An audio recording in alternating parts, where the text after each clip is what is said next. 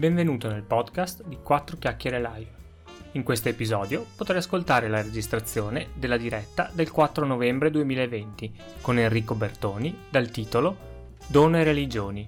Il dono nelle religioni monoteiste, ebraismo, cristianesimo e islam. Buon ascolto!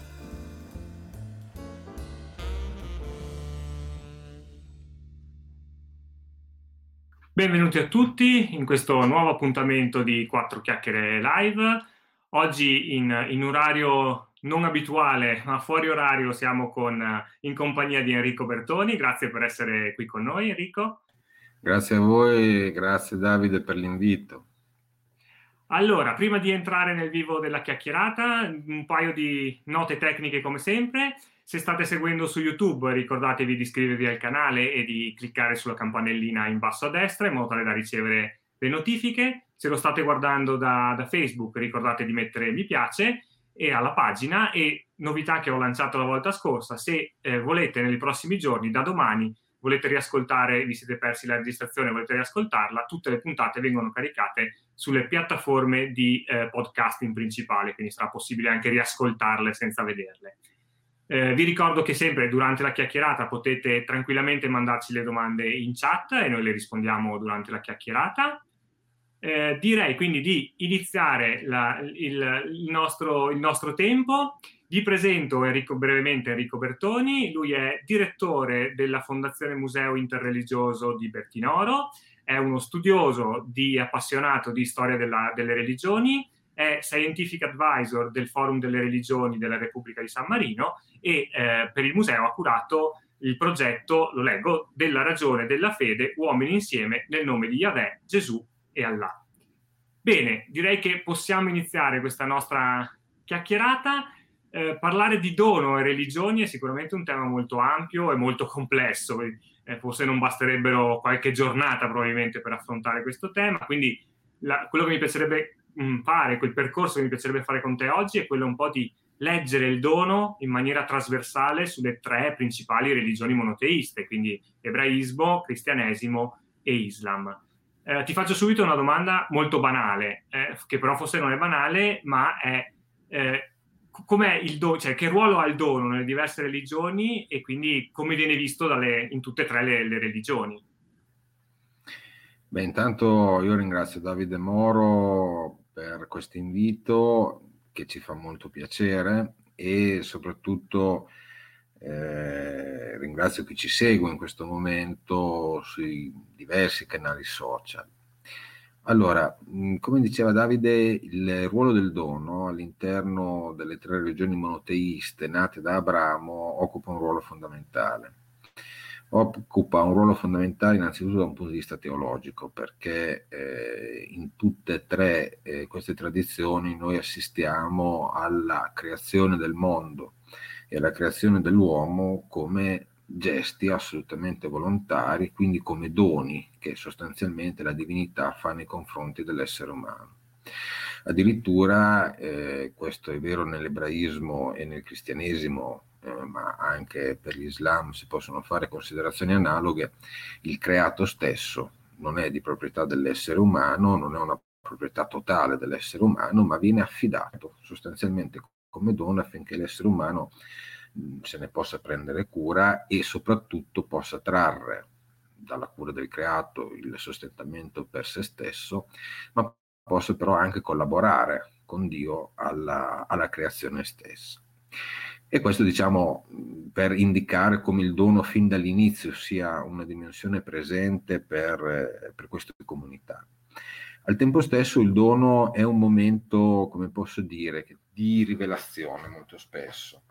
Eh, se noi andiamo a rileggere le vicende, ad esempio, dei primi patriarchi, proprio di Abramo, che eh, va poi a dare il nome a, a, queste, a queste comunità religiose che in Abramo riconoscono la propria origine, noi che cosa assistiamo? Assistiamo ad un grande gesto di ospitalità che viene narrato nel libro della Genesi, che viene ripreso poi nel cristianesimo, che in parte è presente anche all'interno del Sacro Corano, assistiamo proprio a questo, ad Abramo che accoglie tre persone che sono tre stranieri, che le varie interpretazioni identificano con Dio, identificano con tre angeli, identificano con tre stranieri, Però che cosa assistiamo? Ad Abramo che compiendo il gesto dell'ospitalità va a fare un'offerta, un dono di cibo e di accoglienza nei confronti di, di queste tre figure. Quindi il dono è diciamo un elemento costitutivo fin dall'inizio eh, per la tradizione ebraica, per quella cristiana e per quella musulmana in maniera assolutamente, mh, mm, come posso dire, in modo assolutamente trasversale. Al tempo stesso quando, queste, quando, la vita di queste comunità religiose va a strutturarsi, quindi va ad assumere diciamo, un elemento più concreto, eh, la dimensione del dono resta, resta e viene in un qualche modo a sua volta istituzionalizzata e organizzata. Se noi andiamo a leggere le vicende dell'uscita del popolo ebraico eh, dall'Egitto, non assistiamo soltanto all'organizzazione di una nuova fede religiosa, ma assistiamo all'organizzazione di un nuovo modello di società dove ci sono delle norme ben precise che riguardano il dono. Ci sono doni che riguardano la divinità, che vengono che possono essere i sacrifici le offerte che vengono presentate nel tabernacolo o che vengono presentate Tempio di Gerusalemme, però esistono anche tutta una serie di doni che vengono effettuate tanto nei confronti della divinità quanto nei confronti anche di quelle fasce sociali che tendenzialmente sono più deboli, quindi nei confronti delle vedove, nei confronti degli orfani, c'è tutta una parte di normativa che va a tutelare questo. E sempre rimanendo all'interno dell'ebraismo, anche nel, eh, nella dimensione della diaspora, anche dopo la fine eh, del, del, regno di Israele, quando le comunità ebraiche si disperdono sostanzialmente all'interno dell'impero romano e nelle, in età medievale in Europa, assistiamo proprio a questo. C'è una parte di donazioni che vengono raccolte dalle sinagoghe e che vengono redistribuite a favore sostanzialmente della comunità. In maniera analoga questo succede anche per, eh, anche per il cristianesimo. Il cristianesimo. Nel cristianesimo, nella tradizione cristiana, il dono è il dono addirittura fin dall'inizio del figlio di Dio, quindi dal punto di vista teologico il dono più alto, perché Dio decide di fare fino in fondo l'esperienza umana, però anche qui, se noi andiamo a leggere gli atti degli apostoli, le lettere di Paolo, assistiamo a comunità che prendendo spunto dall'organizzazione comunitaria ebraica, però attivano tutta una serie di doni o comunque di donazioni o comunque di elementi di tutela a favore di chi si trovava in, eh, chi si trovava in difficoltà. Il dono è fondamentale anche per l'Islam.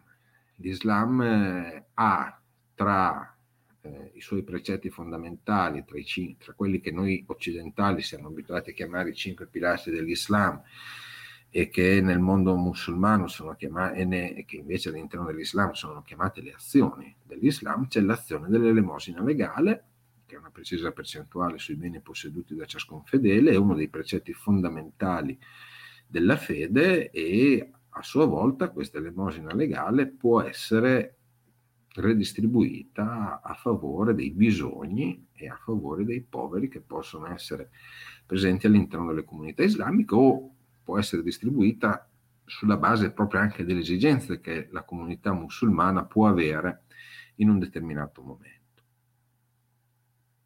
Bene, no, eh, quindi eh, hai, hai, citato, hai, dato, hai, toccato diversi punti che poi mi piacerebbe un po' approfondire insieme. Eh, la, uno di questi, l'ultimo che, che hai detto, è che, mi, che, che mi, come dire, potrebbe essere interessante da capire oggi, è il, il dono oggi nella, nella, diciamo, nella religione allo stato uh, de, moderno, cioè nella vita di tutti i giorni adesso, quindi con l'evoluzione storica che c'è stata, cioè in questi secoli, eh, il dono è ancora così codificato, è ancora così forte, quindi come precetto scritto, mi dicevi tu, no? un 10%, un, oppure stato, piano piano sta diventando un qualcosa che è lasciato alla libera scelta del, del fedele, piuttosto che invece una, una regola scritta da rispettare obbligatoriamente?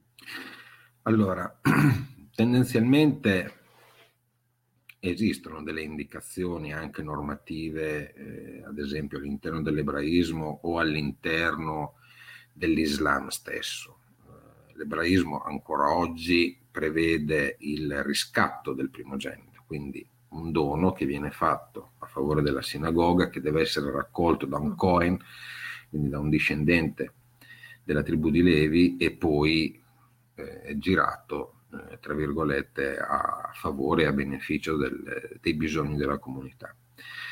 Il mondo islamico da questo punto di vista ha una codificazione molto ampia del dono, però a questa codificazione corrisponde anche un'organizzazione di raccolta del dono altrettanto capillare, perché è vero che il dono è in un qualche modo un precetto che viene fissato, diciamo così, però è altrettanto vero che al di là del fatto che ci possa essere o ci possono essere dei precetti che indicano le modalità di donazione e anche la quantità di questa donazione, è però altrettanto vero che anche nel mondo musulmano questa donazione eh, può, avvenire anche, può avvenire anche su base assolutamente volontaria. Okay. E quindi su base sostanzialmente liberale, diremmo, diremmo oggi. Al tempo stesso, sempre all'interno del mondo musulmano, esistono fondazioni, esistono realtà che svolgono, realtà che sono normate, eh, intendiamoci, però realtà che svolgono questa attività di raccolta, di donazioni da parte dei singoli fedeli, da parte delle comunità, a favore sempre dei bisogni delle comunità. Non dimentichiamoci anche un'altra pratica che è presente all'interno del mondo musulmano che viene elaborata, diciamo, un po' più tardi, viene elaborata alla fine dell'ottavo secolo d.C., inizi del nono secolo, quindi siamo nei primissimi secoli della comunità musulmana. C'è una elemosina legale che viene raccolta a favore della comunità islamica, però c'è una forma di elemosina volontaria a favore anche delle comunità del libro, cioè di quelle comunità religiose ebraiche e cristiane che vivono in terra d'Islam, sono comunità di minoranza, che vengono considerate dal diritto islamico e quindi dal diritto sunnita soprattutto come comunità in uno stato di debolezza e che dunque il fedele come elemento di generosità e di imitazione di Dio è chiamato a poter, eh, a poter sostenere e a poter aiutare. Teniamo presente anche questo, eh, queste fondazioni, queste realtà eh, così diffuse nel mondo musulmano sono realtà che prendono a loro volta spunto, modello, ispirazione da quelle confraternite che erano presenti anche all'interno, ad esempio, dell'impero ottomano, che erano presenti all'interno dell'impero arabo, che sviluppavano queste azioni di filantropia a favore della comunità e quindi si occupavano della realizzazione di nuovi luoghi di preghiera, di moschee, ma anche della costruzione di acquedotti, ad esempio la Mecca, per andare a sostentare i pellegrini durante il loro viaggio eh, ai, luoghi, ai, luoghi, santi dell'Islam, e per la creazione di nuove scuole. E questa è una pratica che tanto nel mondo sunnita quanto nel mondo sufi, ad esempio, sono estremamente diffuse e che svolgono una funzione sociale fondamentale. Ad esempio, il Senegal è una piccola realtà, se vogliamo, dal punto di vista statuale, però grazie all'attività promossa dai maestri sufi, alla raccolta dell'elemosina legale, alla raccolta delle offerte volontarie, riesce a garantire eh, istruzione, riesce a garantire attività filantropiche, riesce a garantire assistenza sanitaria, riesce a garantire tutta una serie di servizi che diversamente lo Stato non sarebbe in grado di svolgere.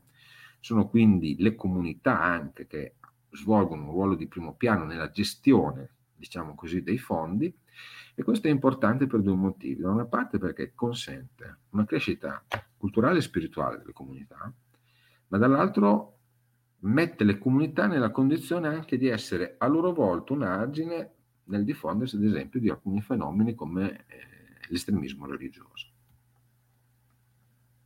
Eh, sì, eh, che sicuramente la, la, come dire, creano quel tessuto sociale che, che, serve per creare comunità e cultura per, per, crescere. Mi viene in mente forse la cosa più facile per noi, da, almeno per me, per associare, è fare un riferimento col mondo cristiano-cattolico, no? che lo viviamo tutti i giorni, no? cioè tutto il ruolo degli oratori, di tutta quell'attività che viene fatta attorno no? alla, alla, alla, Chiesa, che serve proprio per fare questa, creare questo tessuto, no?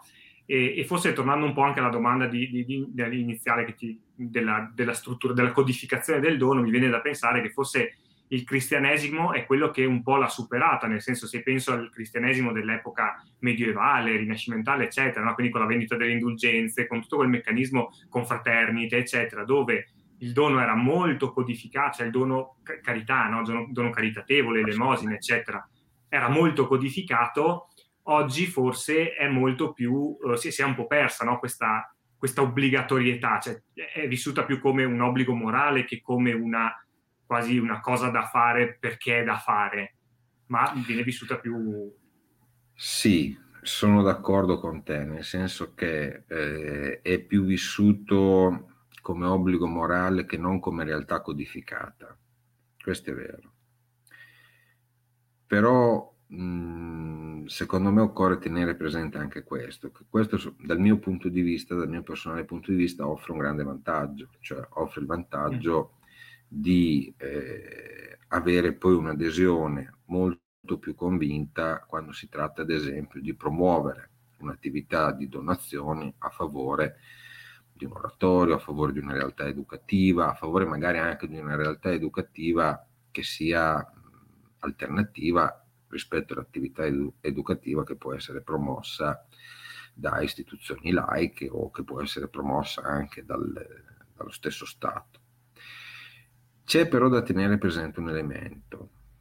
Eh, quando si parla delle confraternite, no? e le confraternite qualche, o della vendita delle indulgenze, che è un, stato poi uno dei motivi anche di frattura all'interno del mondo, all'interno del cristianesimo, frattura insomma, che, è duro, che, è stata assolutamente traumatica, che è durata per, se, per secoli e che risulta ancora oggi una strada forse ancora più complessa rispetto a quella del dialogo interreligioso. Però teniamo presente che il cattolicesimo attraverso le confraternite, soprattutto dopo la Controriforma, quindi nel, già negli anni, nei decenni successivi al Concilio di Trento, che cosa è riuscito a fare? È riuscito a creare delle compagnie, le compagnie, le cosiddette compagnie laicali, che attraverso la, il dono, è vero che svolgevano funzioni anche di tutela di, prof, di determinati ambiti professionali, però riuscivano a creare patrimoni importanti che venivano poi investiti in arte, in bellezza, nella creazione di ospedali, nella creazione di opere caritative. Ecco, credo che questo elemento da un certo punto di vista debba e possa essere riscoperto oggi, perché credo che sia un elemento che manca. Se noi pensiamo al patrimonio anche soltanto artistico che certe confraternite sono riuscite a creare nell'arco di tempi medio-lunghi, indubbiamente, e il fatto che fossero in grado di conservare anche questi patrimoni storico-artistici credo che sia un elemento da tenere in considerazione, sia un modello da pensare e da ripensare magari anche alla realtà che stiamo, alle, alla realtà nella quale, nella quale viviamo noi. Dal punto di vista del, del dono, eh, l'ambiente nato dalla riforma, l'ambiente nato dalla riforma luterana, dalla riforma calvinista e poi la riforma calvinista a sua volta così stratificata e differenziata al suo interno, credo che anche questi siano modelli in un qualche modo, non dico da imitare, però che offrono una riflessione sul fatto che nel momento in cui la comunità è chiamata ad essere protagonista e quindi a svolgere un ruolo anche assistenziale, ma non solo, non solo assistenziale, di primo piano in un qualche modo renda questa comunità molto più coesa, una comunità più forte e una comunità anche capace di essere propulsiva rispetto alla società nella quale si ritrova poi a, ad operare. Eh, infatti su questo, su, su, sul fatto anche della, de, delle, delle riforme, no? quindi queste nuove, non so se il termine è corretto, correnti, nuovi, questi nuovi rami della, del, del, cristianesimo no? che, che, citavi anche tu, in effetti hanno dato chiavi interpretative del dono diverso, cioè immagino il dono del cattolicesimo rispetto al dono eh, protestante, calvinista, no? cioè proprio ha una, eh, dire, una chiave di lettura completamente diversa anche nello spirito con cui viene fatto, no? Sì, assolutamente sì, nel senso che nel mondo, ad esempio, riformato, eh, il dono svolge un ruolo centrale, direi quasi centrale nella vita, del, nella vita, del, nella vita della comunità e nella vita del fedele. Al tempo stesso le attività di donazione che vengono promosse da queste comunità sono attività di donazione che superano molto spesso anche la dimensione assistenziale, sulla quale magari il cristianesimo giustamente e soprattutto negli ultimi periodi si è maggiormente soffermato, questo sicuramente. E da questo punto di vista si sono sono mondi in un qualche modo che hanno fatto scelte di fondo diverse, anche per premesse storico e teologiche diverse, però credo che proprio perché in questi ultimi anni anche la Chiesa di Roma, soprattutto Papa Francesco, ha promosso questo nuovo spirito di dialogo ecumenico, credo che il dialogo sia interreligioso sia ecumenico ha bisogno sicuramente di premesse culturali molto forti, però ha bisogno anche di scambio di esperienze.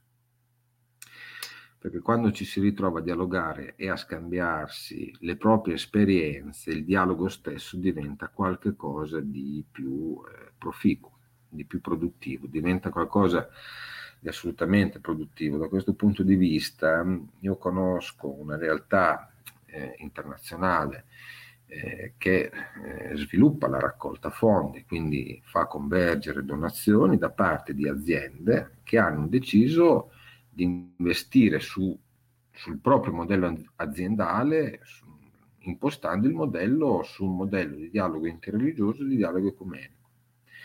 Il risultato qual è? E questo è vero anche nel mondo protestante, ma devo dire anche nella realtà cattolica. Che cosa è è successo? È successo che molto spesso sono realtà e aziende che lavorano meglio, dove il personale impiegato si sente molto più valorizzato e che è capace di svolgere un'azione di dono anche all'interno, delle, eh, anche all'interno delle, della società. Anche in contesti dove noi potremmo pensare che questo tipo di attività, che può essere l'attività del dono, sia assolutamente impensabile. E sono esempi questi che riguardano sia il mondo business, diciamo così, però anche attività che magari hanno più a che fare con il terzo settore. E sono diffuse a livello mondiale, questa realtà si chiama eh, la religious, la, free, la Freedom of Religion and Business Foundation, che raccoglie queste realtà così differenziate al proprio interno e che ha mostrato come anche in luoghi dove la conflittualità è mol- non è molto elevata, c'è una conflittualità evidente tra le diverse comunità religiose, il fatto che però ci si ritrovi in un contesto lavorativo, ci si ritrovi a ragionare su come utilizzare la ricchezza prodotta a favore delle diverse comunità, tende ad abbassare nettamente questo tipo di conflittualità, anzi tende a risolversi poi in un'attività di dono nei confronti anche delle persone che, o delle questioni sulle quali c'è bisogno di intervenire, dove magari istituzioni pubbliche o istituzioni internazionali non sono in grado di intervenire. E su questo ci sono delle esperienze molto significative e misurabili. Guarda, eh, Guia eh, ci dice, Guia Racco ci dice, bella questa cosa, può darsi dei riferimenti, quindi uno è quello che hai detto adesso della, della fondazione, che, che, che, ti viene in mente qualche altro esempio oppure... Ma eh, io ho, con, ho, avuto modo di conoscere il presidente della, della Freedom of Religion and Business Foundation, eh, Brian Grimm, che ha raccolto sul sito della fondazione, sono presenti proprio gli esempi di, di, queste diverse realtà, tanto aziendali quanto di raccolta fondi, che svolgono queste attività sulla base proprio, del, sulla base proprio della, differenza, della differenza religiosa, dove vengono raccolte tanto eh, persone che provengono dal mondo riformato, persone che provengono dal mondo cattolico, persone che possono provenire dall'Islam e sono realtà che agiscono al confine ad esempio tra Palestina e Israele, che, con, che lavorano magari al confine tra India e Pakistan. Mm.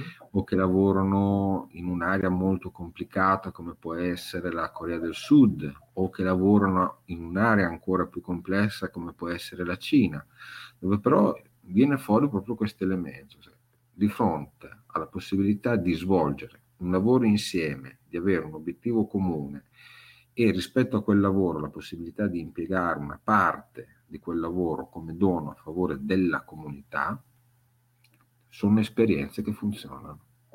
Sono esperienze in realtà anche aziendali che funzionano molto bene. Ad esempio, eh, una delle aziende che è stata premiata anche per il suo impegno a livello di donazione a favore di una realtà difficilissima come era quella della Sierra Leone l'indomani della guerra civile è una realtà qui delle nostre zone, un'azienda, in questo caso delle nostre zone, dove un imprenditore ha svolto un'azione di donazione e di filantropia a favore di una comunità cattolica locale che poi ha avuto la possibilità di impiegare quella donazione per la creazione di pozzi, per formare ed educare personale tecnico per la manutenzione dei pozzi, per formare ed educare personale tecnico da impiegare all'interno della, del mondo agricolo in una comunità formata da stragrande maggioranza musulmana e dove la componente cristiana cattolica e,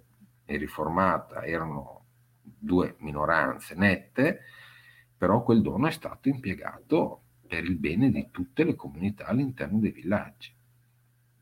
E su questo, su questo mi, mi, mi, fai riflettere proprio perché eh, mi collego al commento che, facendo, che, ha fatto Alberto, che è, è, troppo lungo, non riesco a vederlo tutto, ma in realtà lo riassumo dicendo sostanzialmente, adesso vediamo se lo pubblico, vediamo cosa succede, eh, infatti è troncato, però dice sostanzialmente eh, che forse la visione, eh, cioè ridurre il dono a una visione più legata alla, all'elemosina, no? quindi è un po' una, una, riduzione del potere del dono che invece tu eh, con questi esempi che stai portando dimostri, cioè, cioè dimostri come il dono in una chiave interreligiosa, quindi eh, uscendo forse un po' dal senso più profondo e quello ehm, teologico no? del dono, ma più in, in una visione di eh, elemento collante della, gener- de- della, collettività possa avere, no? Quindi dimostra sì. come il dono può avere questo potere e forse dimostra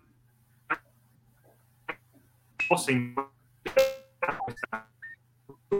si vede nel dire di ancorare il dono al, al concetto proprio dell'elemosina, no? perché il concetto dell'elemosina magari è un po', è un po diminu- riduce un po' no? Le, la portata sì, riduce, sociale no? del, del dono. Riduce indubbiamente la portata sociale di un'azione importante, fondamentale eh, come il dono.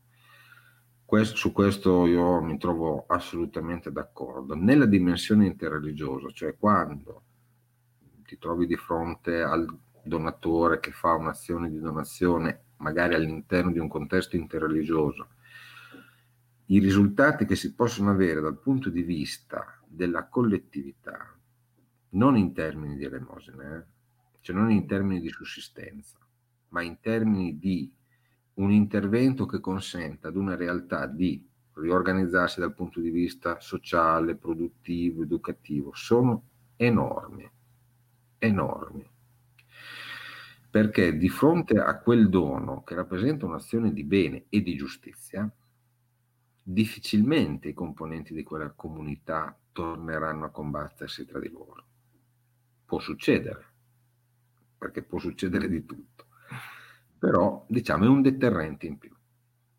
È eh, un deterrente in più.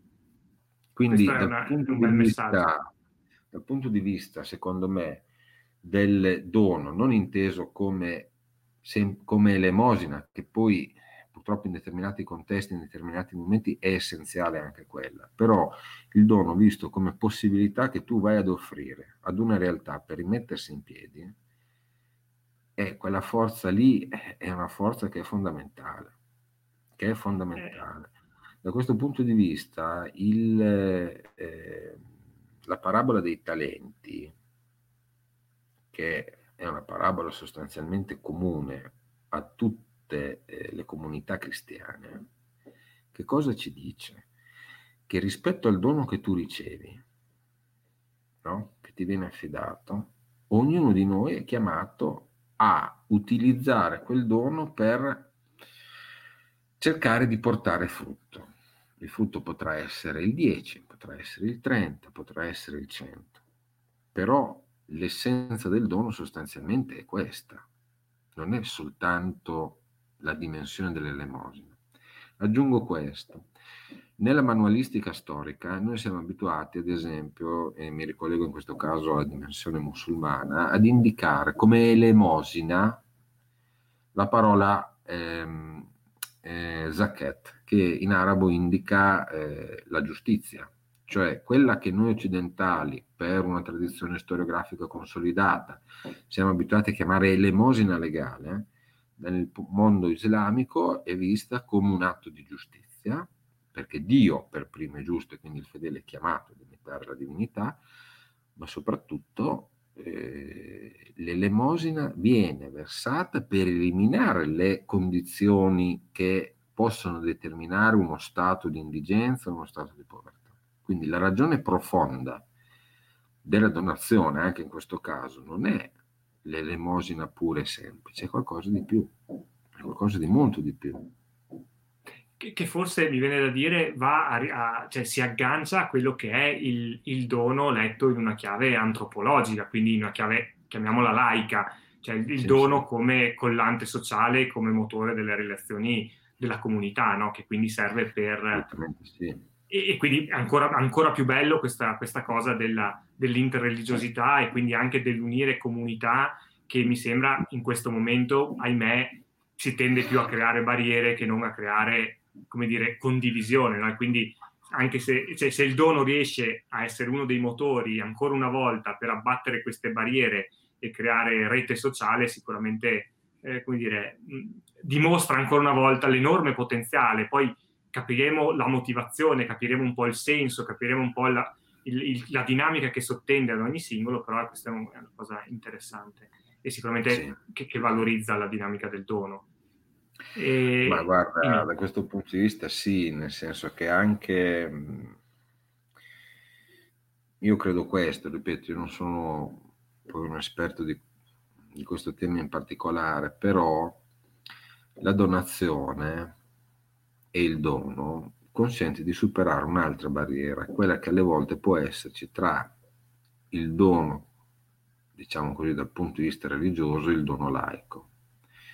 Perché ti dico questo? Perché nelle tradizioni monoteiste non esiste questa distinzione. Cioè noi non veniamo distinti tra religiosi e laici, veniamo distinti tra uomini religiosi e idolatri.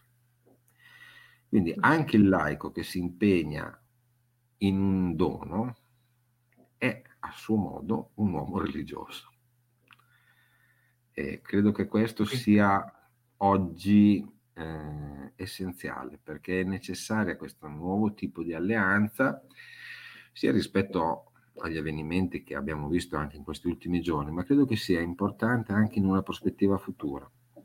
Perché quello crea veramente relazione, cioè quello che è mancato molto spesso nei vari processi di integrazione o sull'integrazione è proprio questo, cioè la capacità di essere riusciti a creare una relazione. Il dono da questo punto di vista penso che abbia una potenzialità in più rispetto ad altre azioni che magari hanno bisogno di più tempo. Assolutamente, sì, cioè come dire, è anch'io credo molto nella, nella, nel potere relazionale del dono, come, come dici tu, cioè l'abbattimento delle barriere. Elisabetta ci chiede, siamo un po' fu- cioè, abbiamo già fatto 35 minuti, quindi eh, abbiamo già fatto il tempo è già volato anche questa volta, ci chiede una riflessione che forse dice una breve riflessione sul dono e carisma dei fondatori di comunità, ordini, confraternite religiose. Forse sarebbe già una live da dedicare solo, solo a questo, perché... Ci sarebbe una live, sì. Ci sarebbe hai, una, hai un eh? ti viene, cioè, ti viene un qualcosa da... così, un minuto per dare uno spunto almeno? Beh, allora, mm, diciamo, il, eh, facciamo un esempio che da un certo punto di vista può sembrare banale, ne facciamo due molto rapidi, che possono sembrare banali ma secondo me non lo sono. San Francesco d'Assisi. San Francesco d'Assisi nel suo carisma, San Francesco sceglie la povertà, cioè sceglie di non essere padrone, di non essere diciamo soggetto a beni materiali. Per secoli poi che cosa è accaduto? Che i francescani, attraverso le attività dei monti di pietà, hanno saputo gestire donazioni importanti a favore della comunità. Quindi questo è il primo elemento. E il carisma di Francesco qual è? È il perdono. Quindi eh, anche nel Cantico delle Creature noi esseri umani entriamo in scena per le tante qualità che possiamo avere, per una qualità soprattutto, per il perdono. L'altro è il fondatore dell'Islam, quindi il fondatore dell'Islam è il profeta Mohammed, e il profeta mette proprio come primo, tra i primi elementi, tra le prime pratiche della nuova comunità religiosa che va a fondare, proprio l'elemento dell'elemosina legale.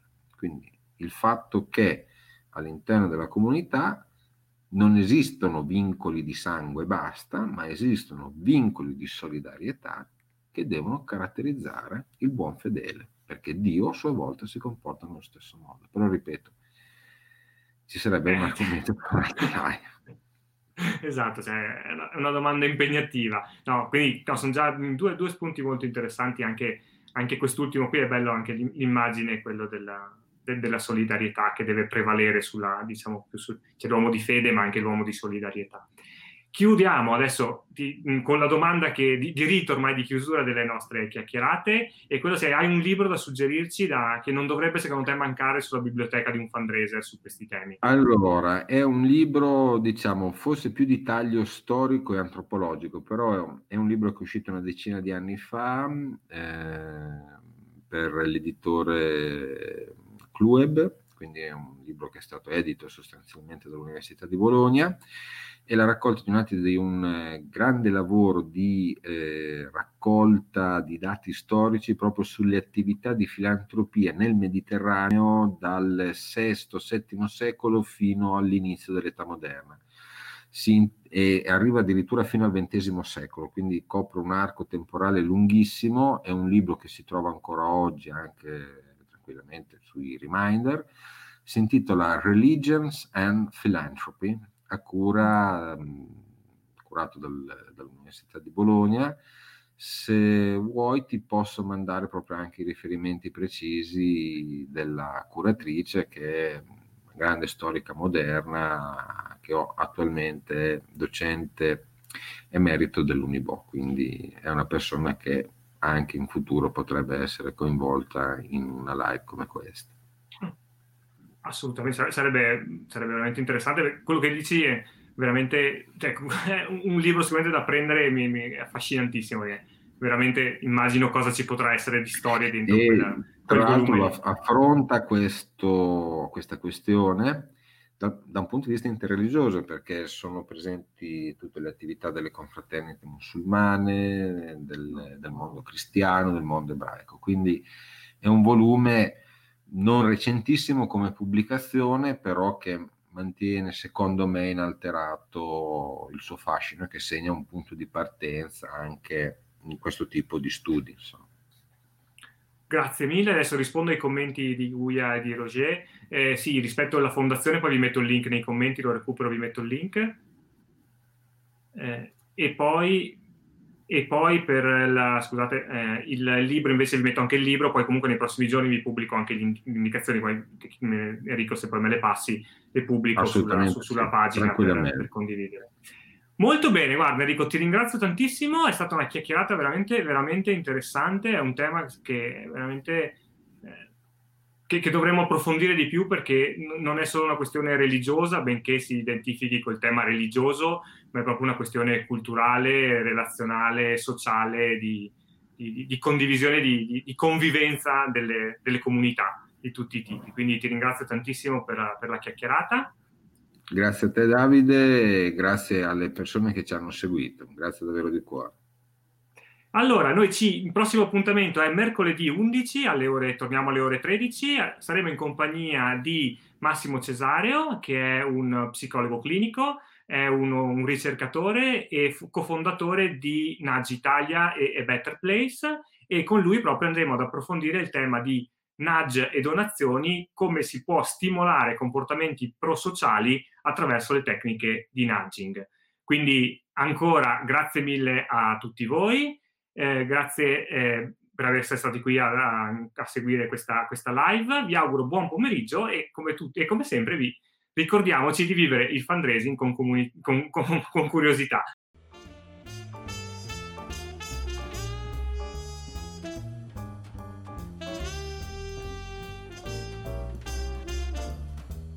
Grazie per aver ascoltato il podcast di 4 chiacchiere live. Se vuoi rimanere aggiornato sulle nuove dirette, segui questo podcast iscriviti al canale YouTube o metti mi piace alla pagina Facebook Fundraising Mix, la scienza del fundraising. Ma soprattutto non dimenticarti mai di vivere il fundraising con curiosità.